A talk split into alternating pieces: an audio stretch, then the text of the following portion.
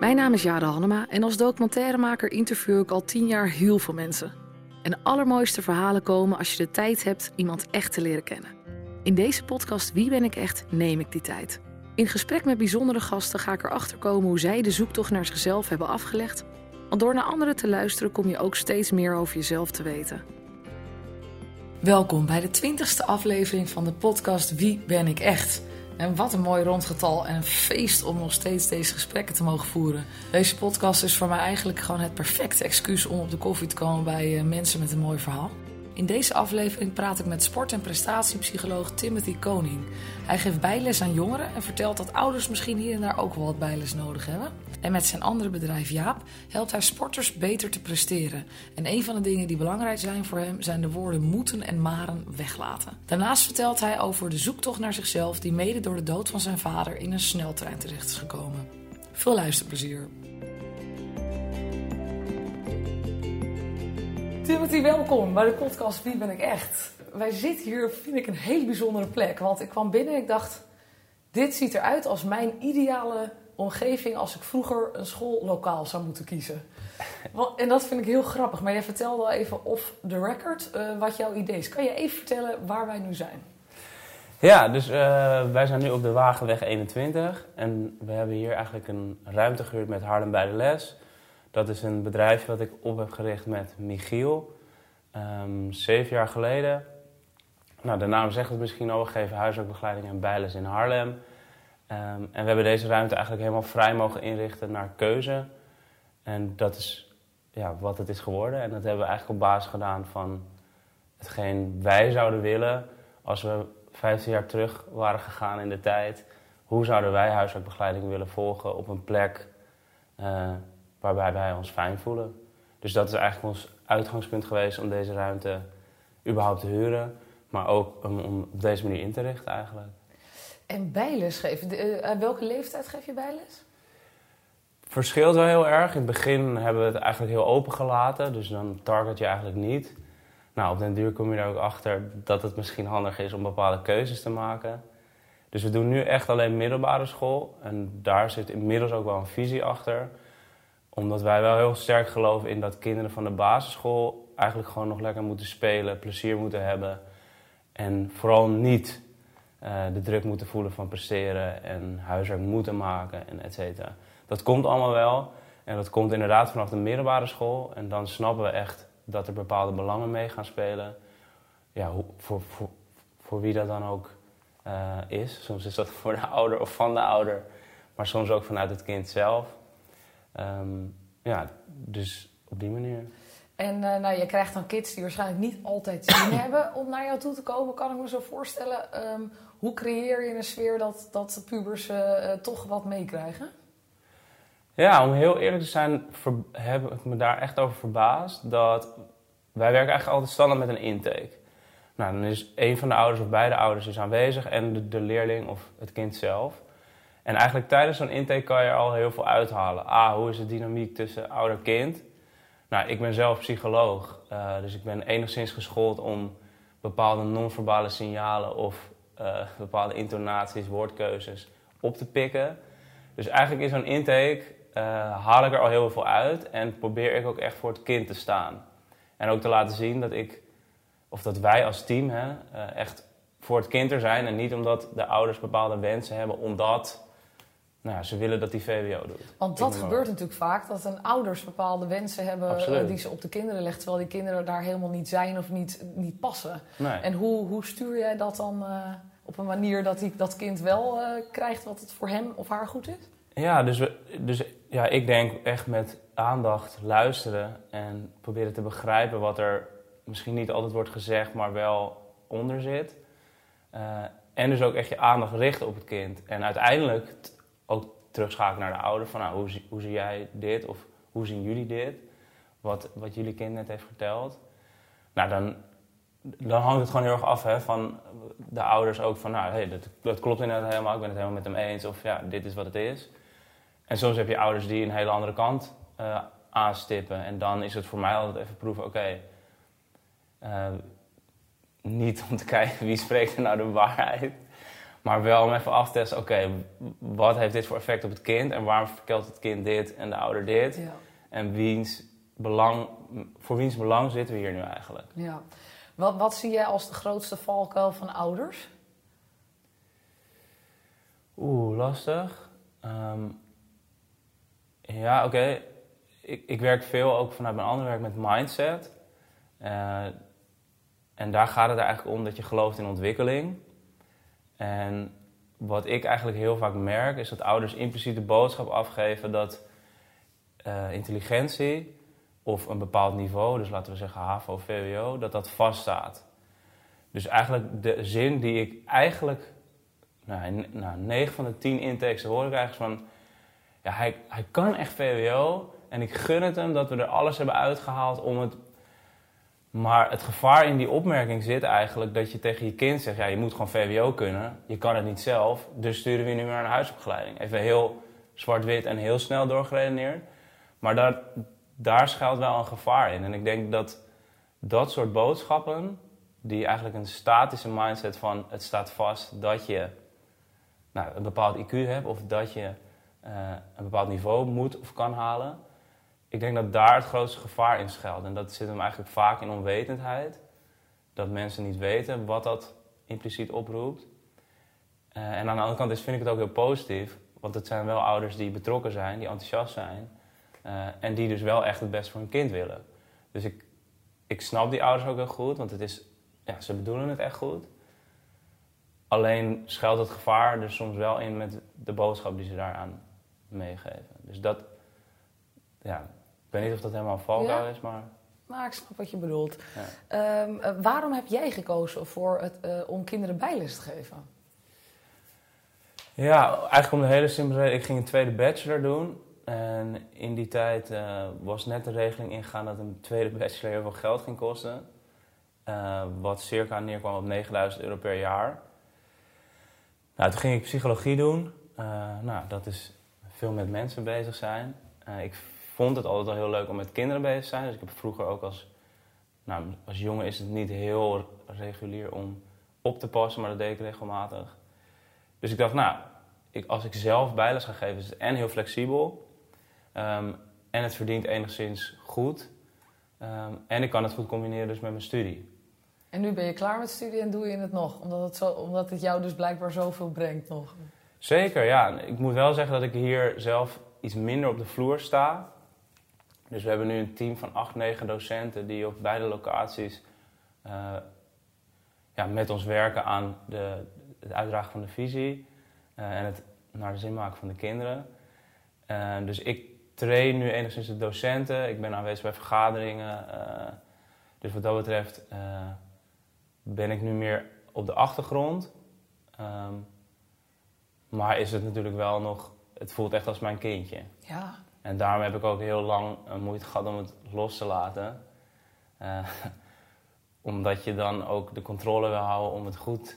Want je weet, als ik het doe, weet ik, tenminste dat dacht ik, dan, dan gaat het goed. Dan heb ik de controle, dus dan weet ik wat er gebeurt. Dus, nou, dat is, eh, op een gegeven moment stap je daar ook een beetje vandaan en heb je een beetje, word je misschien ook wat ouder.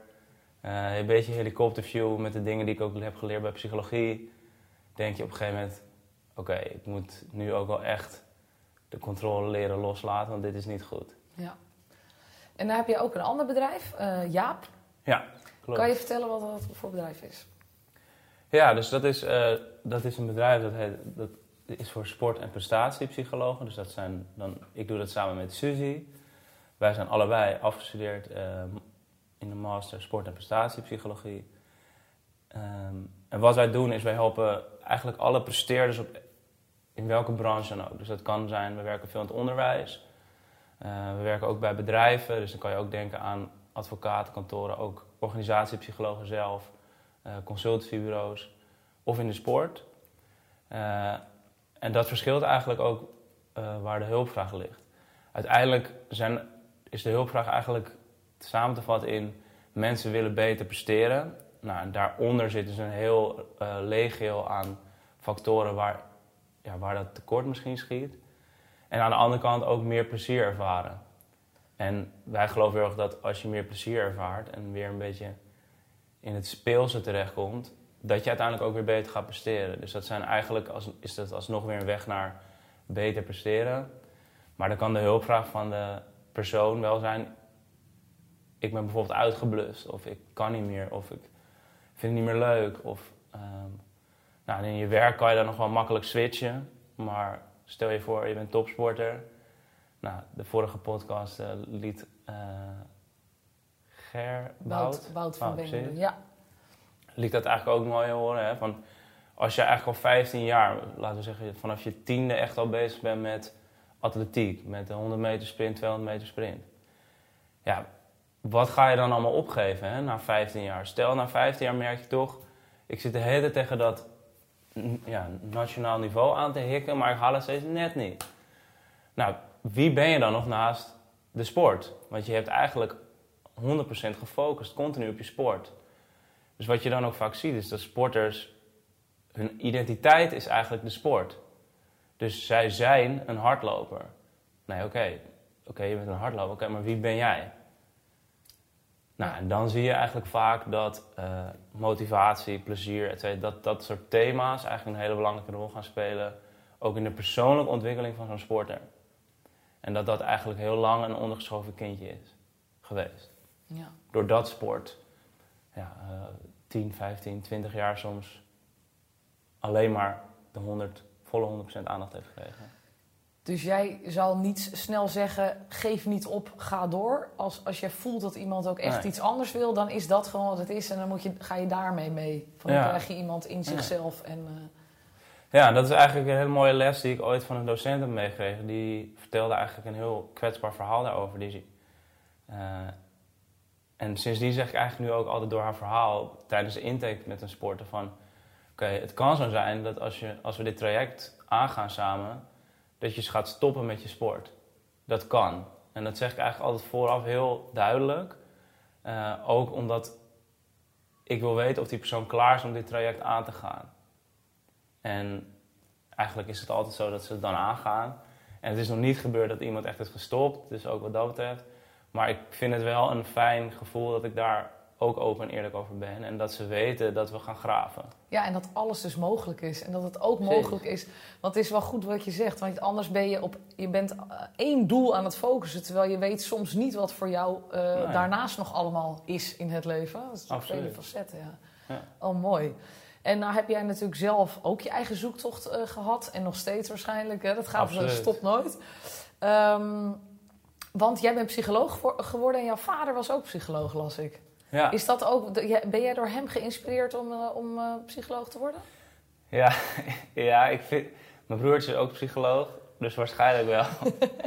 ik, en eigenlijk als ik om me heen kijk, dan zie ik ook eigenlijk dat heel veel vrienden of vriendinnen van mij eigenlijk indirect of direct een beetje hetzelfde beroep als hun ouders hebben gekozen. Dus het is altijd een beetje een vraag, is het aangeleerd of zijn het echt je eigen interesses of zijn het dus aangeleerde interesses?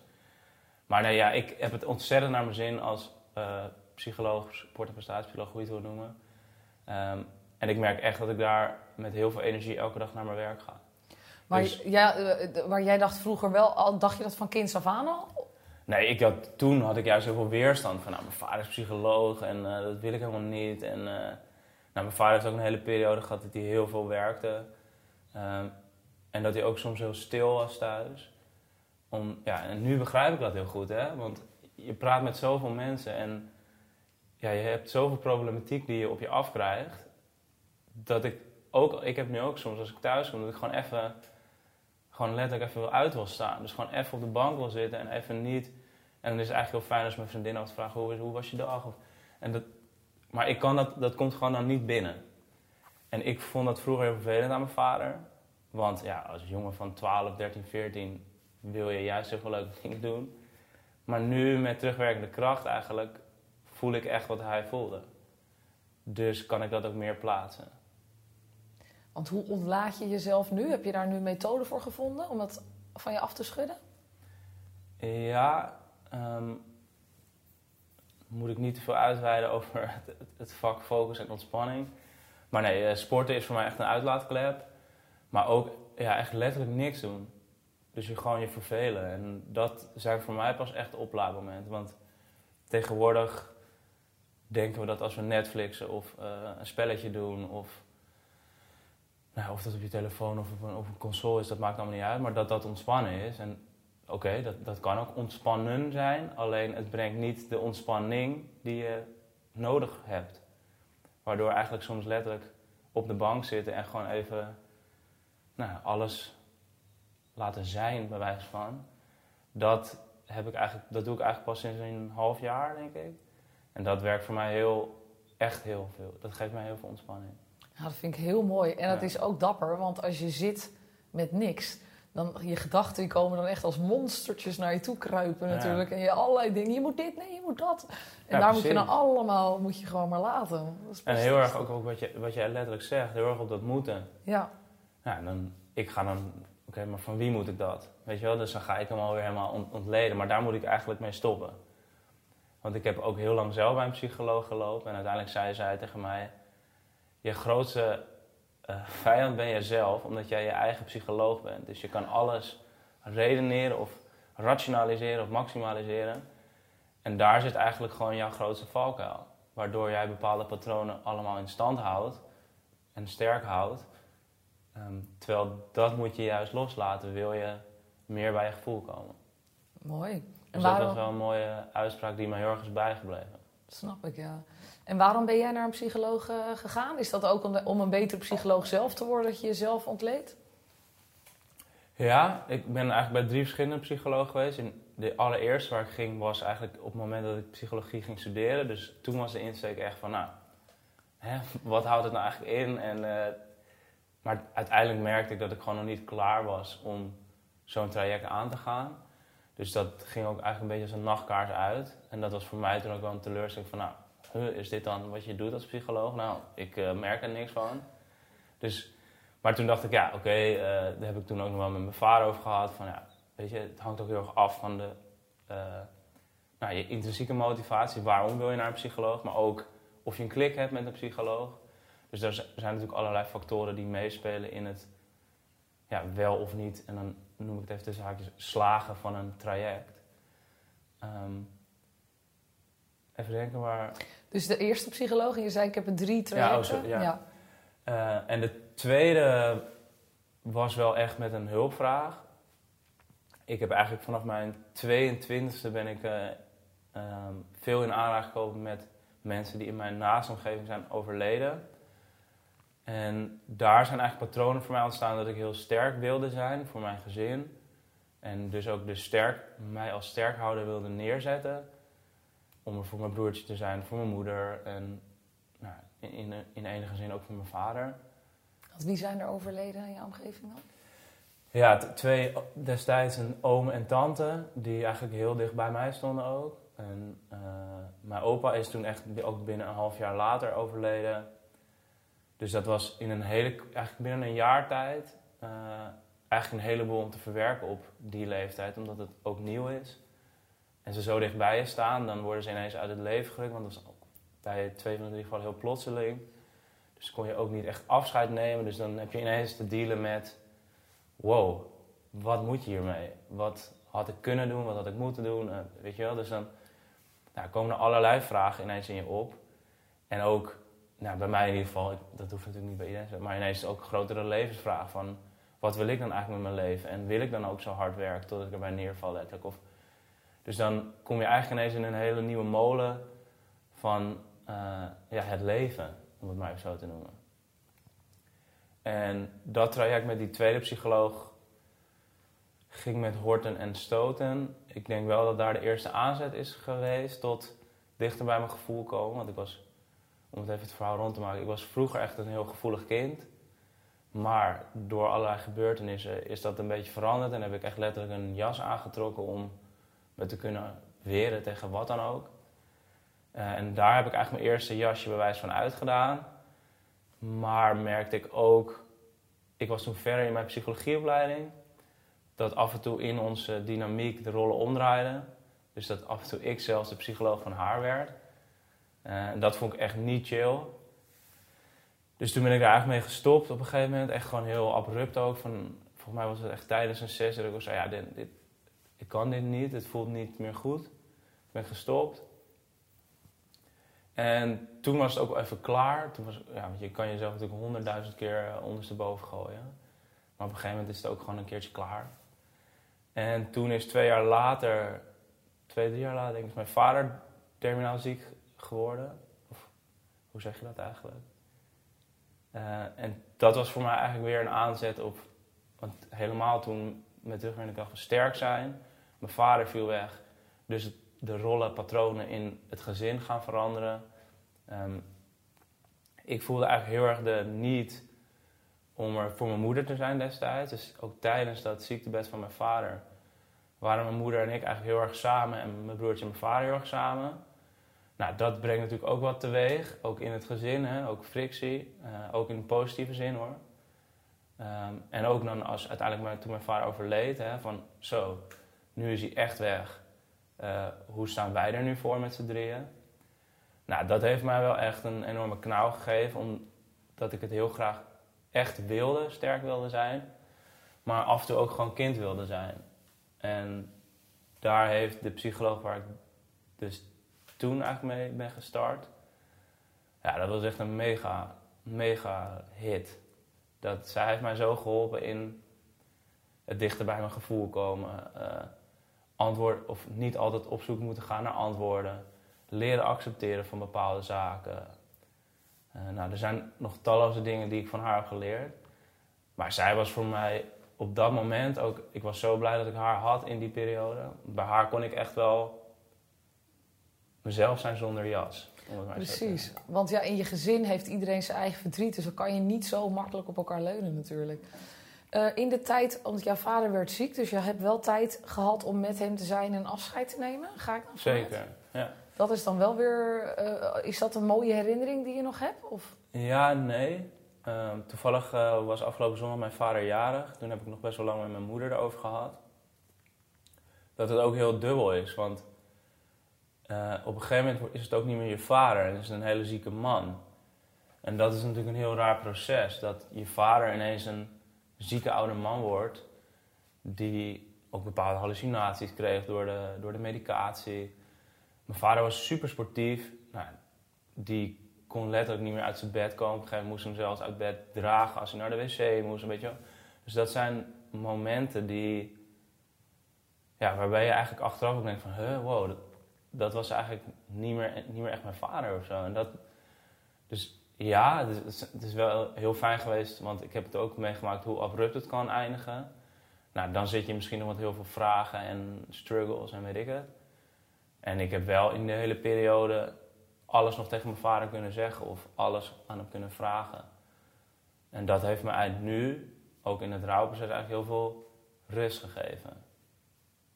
Dus. Want uh, je had dus nog vragen die je zeg maar, bij gezondheid niet had gesteld. Kan je een voorbeeld noemen van. Uh... Nou ja, bijvoorbeeld dus over uh, dat hij vroeger zoveel afwezig is geweest in een bepaalde periode. Laten we zeggen, drie jaar lang heeft hij echt heel hard gewerkt. En als hij thuis was, was hij dus niet echt thuis. Nou, daar heb ik het wel heel lang met hem over gehad. Ook wat dat met mij heeft gedaan. En hoe ik denk, hoe dat mijn ontwikkeling wel of niet heeft gevormd. En dus dat zijn eigenlijk hele mooie gesprekken geweest.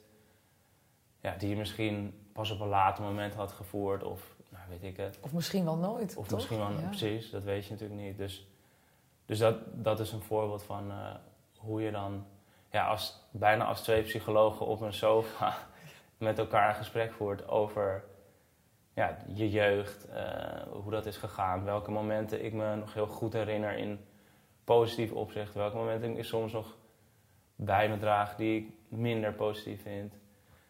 Nou ja, de, en ja, dat is heel fijn als je dat op een gegeven moment nog wel kan bespreken ook met elkaar. En uitspreken ook.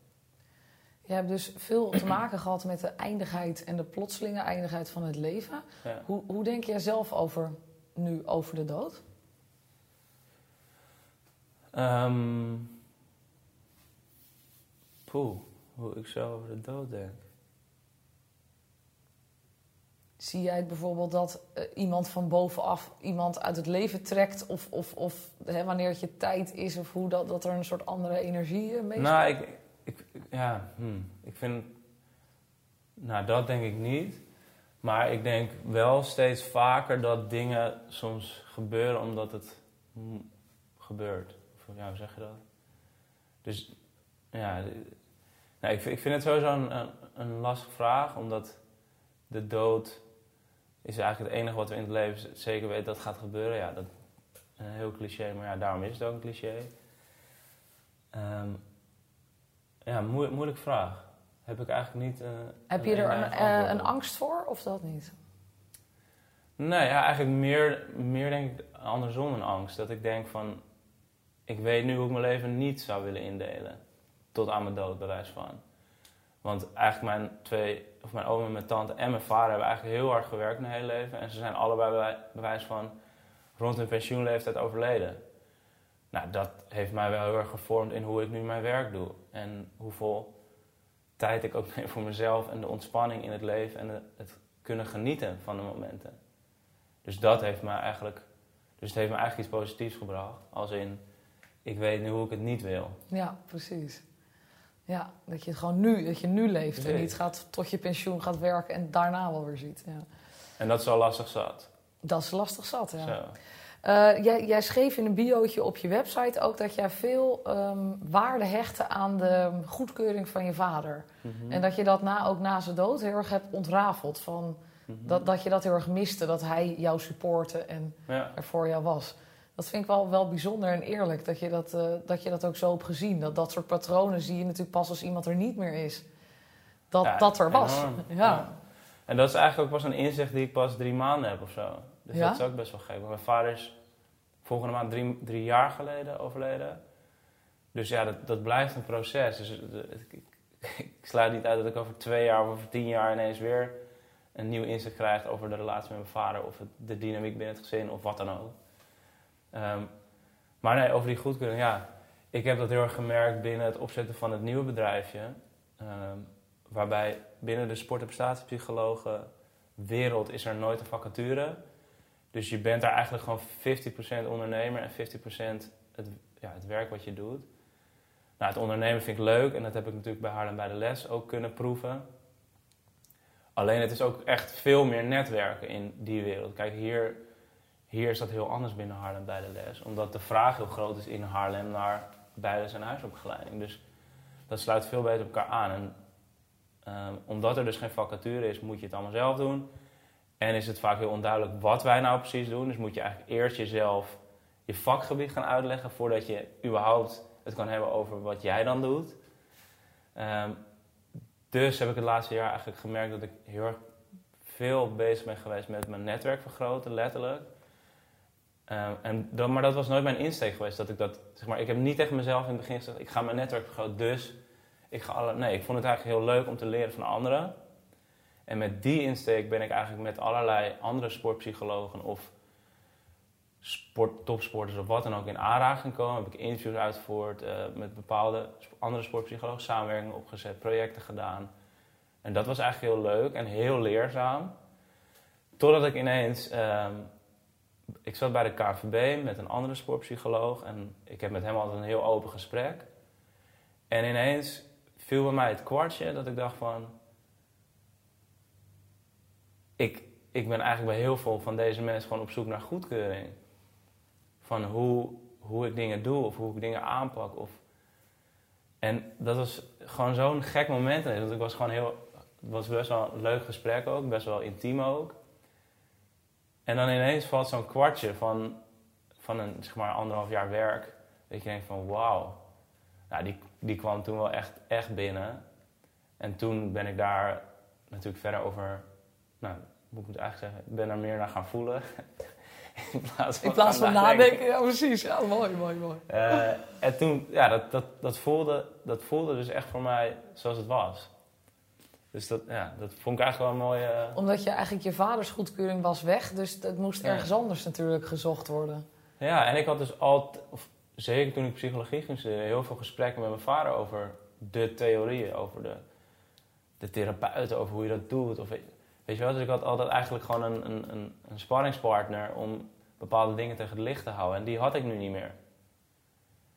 Ehm, alleen is dat blijkbaar zo onbewust geweest dat ik dat nooit bewust heb gaan, ben gaan zoeken bij anderen. Maar misschien dus toch wel het onbewuste gevoel zo sterk heb laten terugkomen in de connectie die ik met anderen zocht.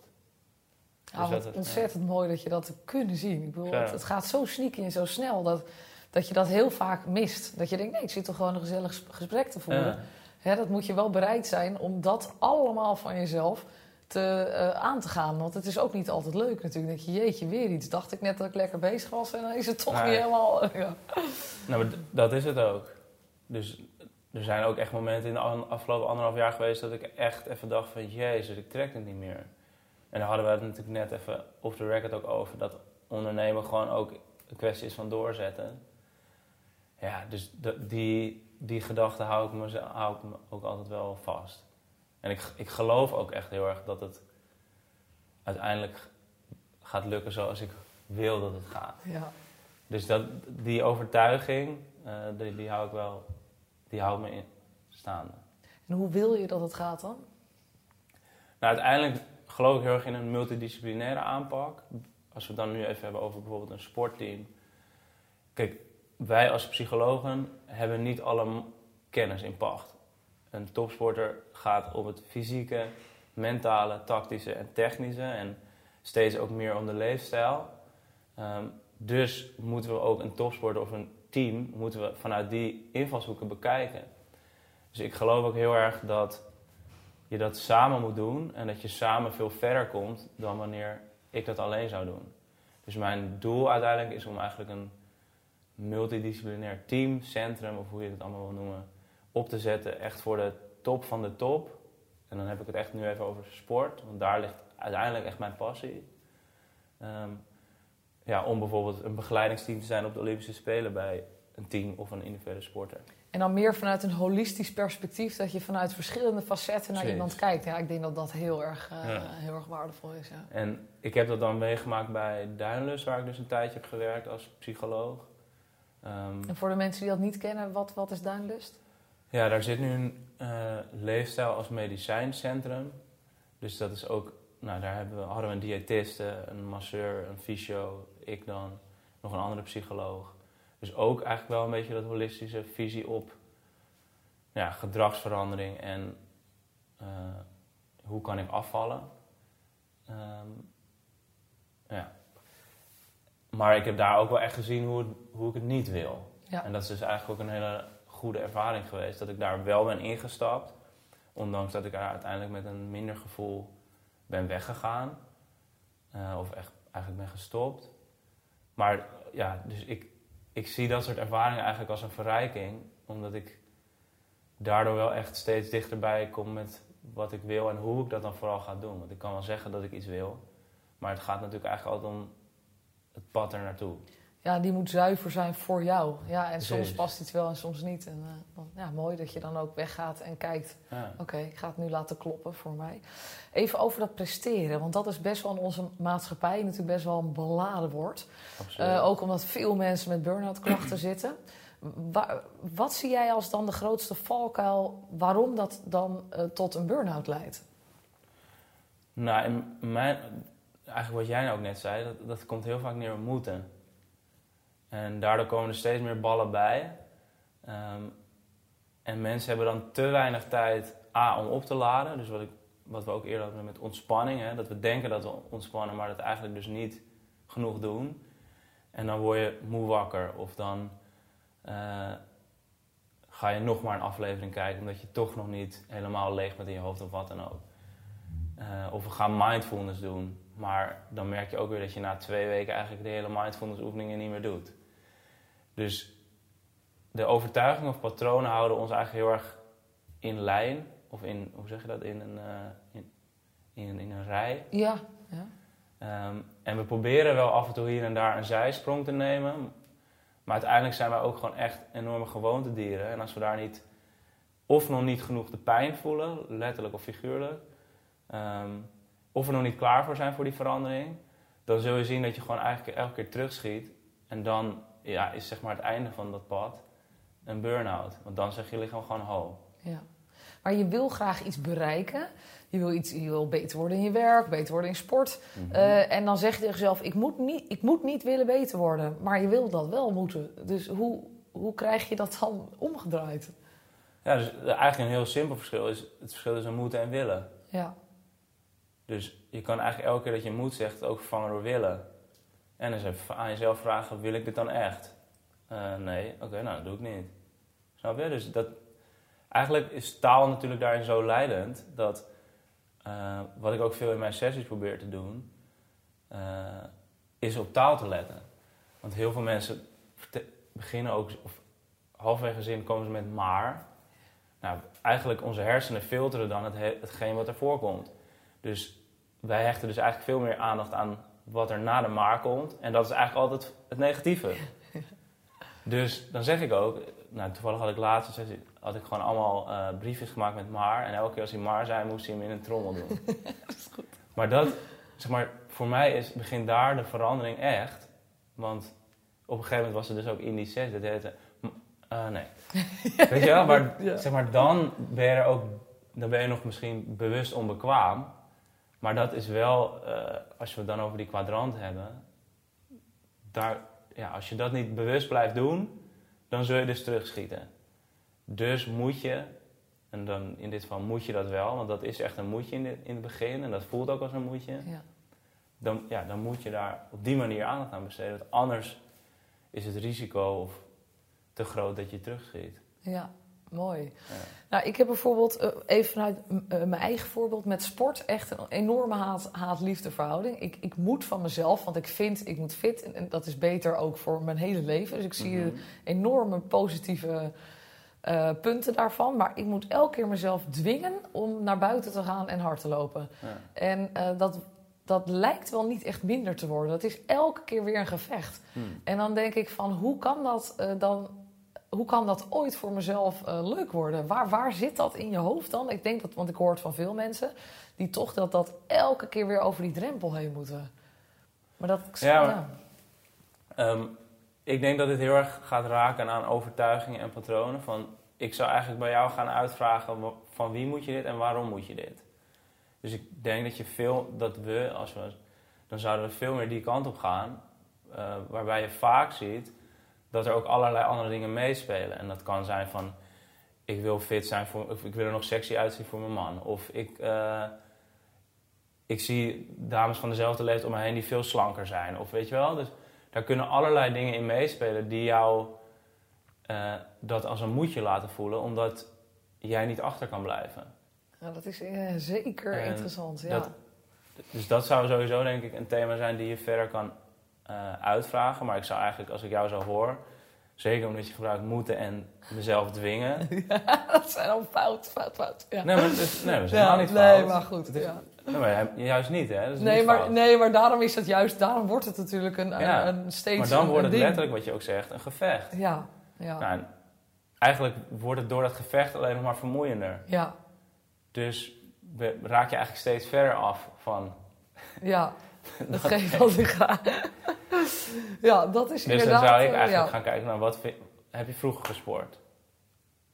Nee, ik ben niet echt gestimuleerd Maar in vind sporten. je, vind je, wat vind je leuk aan sport?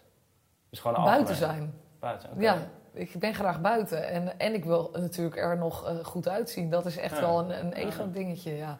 En, Eh, ja. en, maar oké, je zegt buiten zijn, goed uit. Wat, waar draagt hardlopen voor jou dan aan bij van die twee? Aan buiten zijn en er goed Mhm. uit blijven zien. Eigenlijk alle twee. Ja, precies. En wat is dan het gevecht? Want dat, dit nou, dus het gevecht dingen. is meer dat ik... Ik ben graag buiten, maar ik hoef niet per se altijd te sporten. Ik vind wandelen ook gewoon heel erg prima. En waarom dat- is dat dan, zeg maar, waarom is dat dan niet? Waarom kan je niet bijvoorbeeld een uur gaan wandelen? Ja, In plaats van, ik noem maar wat, een half uur hardlopen. ja. nou ja, dat, is een, dat eh, kan zeker ook.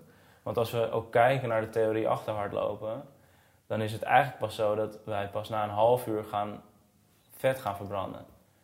Ehm, dus heel veel mensen denken dan, we gaan even een hard, half uurtje hardlopen om er fit of wat dan ook uit te zien. Maar eigenlijk begint het pas vanaf het moment Ja, dat klopt. ze stoppen. Want ik ben heel blij als ik een half uur überhaupt red. En dan denk ik, yes, ik heb vijf kilometer gerend. Oh, klaar. Jezus, moet nog langer rennen ook. Nou, dat is niet normaal. Maar goed, ja, dat soort... eh, ja. Maar dat is natuurlijk toch ook zo met sporten... dat eh, eh, zeker als je, als je eh, je grenzen wil verleggen... dat je de hele tijd die weerstand tegenkomt. Dat hoort er natuurlijk ook wel een beetje bij. Dat zullen topsporters ook ervaren, toch? Ja, maar zij weten wel altijd waarvoor ze het doen. Tenminste, niet iedereen natuurlijk. Maar de meeste topsporters... Dus dan heb je het echt over die weg ernaartoe. Dus zij zetten zeg maar een stip op de horizon. Nou, ehm, zij maken die weg ernaartoe. Dat kan natuurlijk in samenwerking met het werk dat ik doe. Nou, dan zie je, oké, wat is daarvoor nodig? Dus dan is ook vaak de vraag, wat wil je ervoor laten? Ja. Nou, dat is eigenlijk vaak wel een mooi... Je kan hem ook stellen, wat wil je nou echt? Nou, oké, dat is vaak een vraag die heel moeilijk te beantwoorden is. Van ja, wat wil ik nou echt? Nou, eh, ik wil de Olympische Spelen zijn. Oké, maar wat, dan is eigenlijk een veel betere vraag. Wat wil je ervoor laten om dat te halen? Nou, dat, dat is eigenlijk een vraag die enigszins makkelijker te beantwoorden is. Omdat je dan ook heel makkelijk kan scheiden. Wat wil je nou echt en wat wil je... Of wat moet je misschien, Ja. je? Dus om daarin een onderscheid te maken. Soms denk ik wel eens van, eh, is, omdat we zo geprogrammeerd zijn in, en dat eh, ouders en school ons allerlei wensen op, stiekem op ons hebben gelegd, Mhm.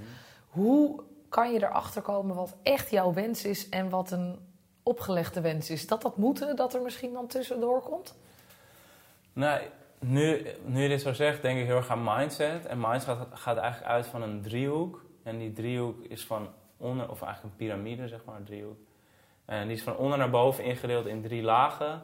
De onderste is overtuigingen. De tweede laag is vaardigheden. En het derde, het topje, is gedrag. En eigenlijk handelen wij heel vaak vanuit overtuigingen. Maar we zien een bepaald gedrag. En die kan je ook omgekeerd zien. Dus hey, ik, ik zie bepaald gedrag. Dus als ik nu ga uitvragen, kom ik waarschijnlijk bij die overtuiging uit. Maar wij worden heel erg gestuurd door, en dan komen we weer bij patronen, gewoontes en overtuigingen. Als wij kijken naar hoe wij als kind zijn, laten we zeggen de eerste twee tot vier jaar, wij letterlijk, wij zijn alleen maar vallen aan het opstaan. We zijn alleen maar dingen aan het oefenen, aan leren, trial and error. Alles staat echt maar in teken van groei, eh, fysiek, mentaal, wat dan ook. Maar allemaal op de manier van trial and error.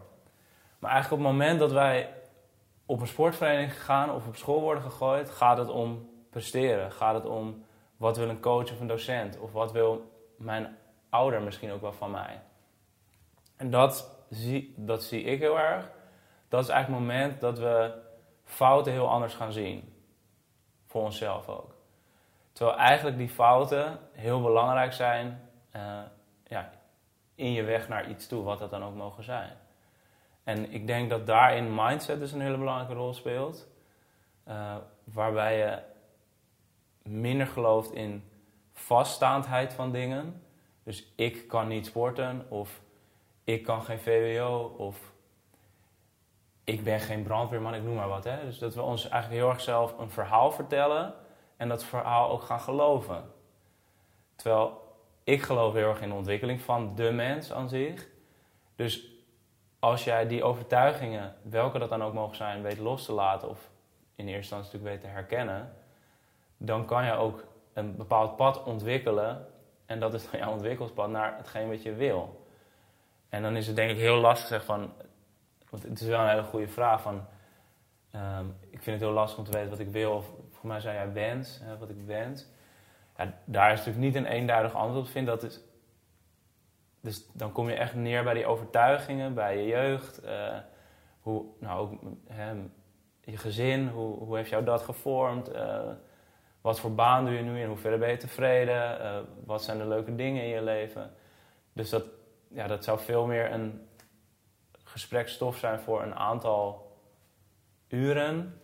Waarbij je eigenlijk op een gegeven moment heel diep gaat en dan weer omhoog komt en dan weer gaat reflecteren en dan weer.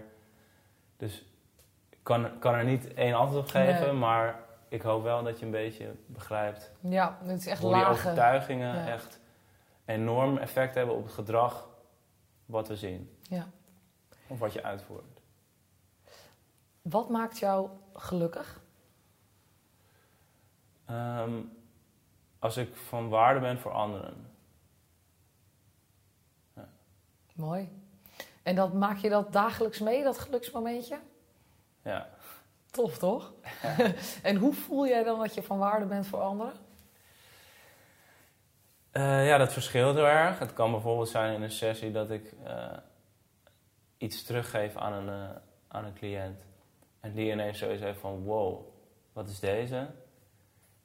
nou, dat, dan denk ik, oké, dit dat maakt mijn werk ook heel mooi. Dat ik dus blijkbaar een spiegel kan zijn voor iemand die een nieuw inzicht bij zichzelf krijgt. Waardoor die misschien weer stappen kan maken of wat dan ook. Ehm, dus op die manier mijn werk. Maar als ik het heb over mijn sport of zo, dan ehm, binnen, ik vind het vooral heel leuk om ook binnen teams te sporten. Dus ik zit op voetbal. En dan heb ik het eigenlijk naar mijn zin als mijn team het naar mijn zin heeft. Dus ik probeer er eigenlijk ook, ook veel aan te doen dat de randvoorwaarden goed zijn. Zodat mijn team het naar zijn zin heeft. Maar hoe, wat zijn die randvoorwaarden dan? Ja, dat is af en toe even een babbeltje met iemand maken als ik zie of het gevoel heb dat die niet lekker in zijn vel zit. Of even een klop op zijn schouder. Of nou, let ik weer de vraag stellen wat we. Ik geef ook wel eens trainingen namelijk. Uh, 50% van de tijd. En dan gewoon de vraag stellen wat zij, waar zij zin in hebben. Of waar zij plezier uit halen. Dus veel meer naar de personen toe gaan. Dan dat ik even kon vertellen wat we gaan doen, bij wijze van. Maar jij bent wel heel sfeergevoelig waarschijnlijk. Omdat je dus ook de dynamiek heel snel uh, ziet. En waar het verkeerd gaat. Maar is dat niet ook een enorme last op je schouders... dat jij dat heet het moet fixen, zeg maar? Ja, ik, ik denk, denk, dat het ook weer terug te koppelen is... naar die controle van hier los kunnen laten. Absoluut. Dus uh, ik zie het steeds minder als een last. Ik zie het ook vaker als een, als een gift die ik verder heb ontwikkeld... Um, maar eens, uh, het kan af en toe zo zijn dat ik gewoon, als ik dan thuis kom, helemaal uitgeblust ben. Dus ja. absoluut, die dagen zitten er ook absoluut tussen. Dus het is een beetje en-en. Heb jij een ochtendroutine? Nee, niet echt. Ik hoor zo dat dat, eh, ik heb het ook ma matigjes, maar dat dat zo'n belangrijke um, moment van de dag is om, om allerlei intenties voor de rest van de dag in te zetten. Maar ik, ik vind dat zelf heel moeilijk om het vast te houden. Ja, één week heb je weer iets nieuws geleerd, Precies. ga je doen. Ja. Maar goed, dus dat, dat aan de, ik heb wat, wat mij betreft een beetje een haatliefde ook weer met routine. Omdat het kan mhm. werken, maar het kan ook zo tegen je werken. Maar dat is natuurlijk met, met alles zo. Ja. Um, maar met sport zeker. Je hebt wel een routine nodig. Mm Tegelijkertijd is routine kan ook weer zijn dat je de hele tijd hetzelfde over jezelf denkt, wat je niet verder brengt. Dus. Hoe, is het goed routine of niet? Nou, ik zou eigenlijk zeggen van niet. Omdat ik heel erg geloof in autonomie. Um, en ik denk, als je echt voelt dat je op je plek bent, of dat nou in je werk of in je sport is, dan denk, geloof ik dus heel erg in de mens uh, en in de wil. Waarin je dan echt wel dingen gaat doen die, uh, die eraan bijdragen dat je iets haalt wat je wil halen. En ik denk eigenlijk heel erg dat we, als we te veel in routines gaan werken, dat we op de automatische piloot komen. Uh, waardoor we eigenlijk nou, een beetje uh, ja, geblindeerd kunnen kijken naar hetgeen wat we nou eigenlijk echt wilden bereiken. Dus het, zal, het, werkt vast en zeker voor heel veel dingen heel goed. Uh, maar ik denk dan, dat schiet me eigenlijk nu te binnen, dat het heel vaak werkt bij dingen die moeten. Ah, ja, ja, ja. Oké, dat is ook weer dat moeten gekoppeld aan de routine van als ik nou maar elke dag doe, dan... Uh, maar ja, als kind is routine weer uh, enorm belangrijk. En, en ergens komt er een kantelpunt dat het niet meer hoeft. Maar dat is misschien als kind dat je als je alles geleerd hebt of zo, dat het dan bepaalde basisdingen of zo. Ja, maar kan je die eens toelichten? Dus waarin is het voor... Een kind, nou die moet op een bepaalde tijd naar bed. Die moet bepaalde momenten eten. Uh, dat, als je dat niet doet, krijg je een heel zagrijnig kind. Ja, maar als je nou eens omdraait, dat kind moet niet naar bed, dat wil naar bed, want die is heel moe. Ja, oké. Die heeft slaap nodig. Maar er zijn kinderen die wel eens over hun grenzen natuurlijk heen, uh, omdat ze het zo leuk vinden om met het vriendinnetje ja. aan te spelen. En maar dan, dan, dan, dan, denk ik, en ik, ik heb geen kinderen, dus ik weet ook niet hoe ik dat zou doen. no offense. Maar dan denk ik, ja, dan moet het maar even nu zo zijn. En dan haalt hij dat bewijs van morgen wel weer in of de dag daarna. Oké, dus jij... Uiteindelijk okay. dat het lichaam dan, zeker bij zo'n jonge leeftijd... Maar nogmaals, ik weet er weinig van, dus Misschien zeg ik nu hele onzinnige dingen. Maar ja, goed, dit is Maar dat is hoe ik het zou zien. Dus dan denk ik, ja, dan, dan slaapt hij een half uur of een uur later. En... omdat hij zoveel plezier heeft in het moment, Ja. moet je dat gewoon laten. En Ja. dan, eh, nou, ik ben benieuwd of de ouders eh, die luisteren daarmee eens zijn. Of denken, nou, succes, succes. Ik heb ook geen kinderen, dus ik weet het niet. Heb jij, heb jij eh, kinderwens? Absoluut. Ja. Ja, en dus eigenlijk heel erg versterkt na het overlijden van mijn vader. Oh ja. Dus nee, dat, absoluut. Lijkt me heel leuk om eh, ja, een, een kind te hebben. Ja, tof. Nou, ik, eh, we gaan eigenlijk hiermee eh, eindigen met de podcast. Eh, ik wil je ontzettend bedanken. Het was echt een heel mooi gesprek. Ja, vond ik ook. Dankjewel. Leuk. Bedankt voor het luisteren naar deze aflevering van Wie ben ik echt? Abonneer je op dit kanaal als je geen podcast wil missen. En als je het een leuk gesprek vond, laat even een review achter. Tot de volgende aflevering.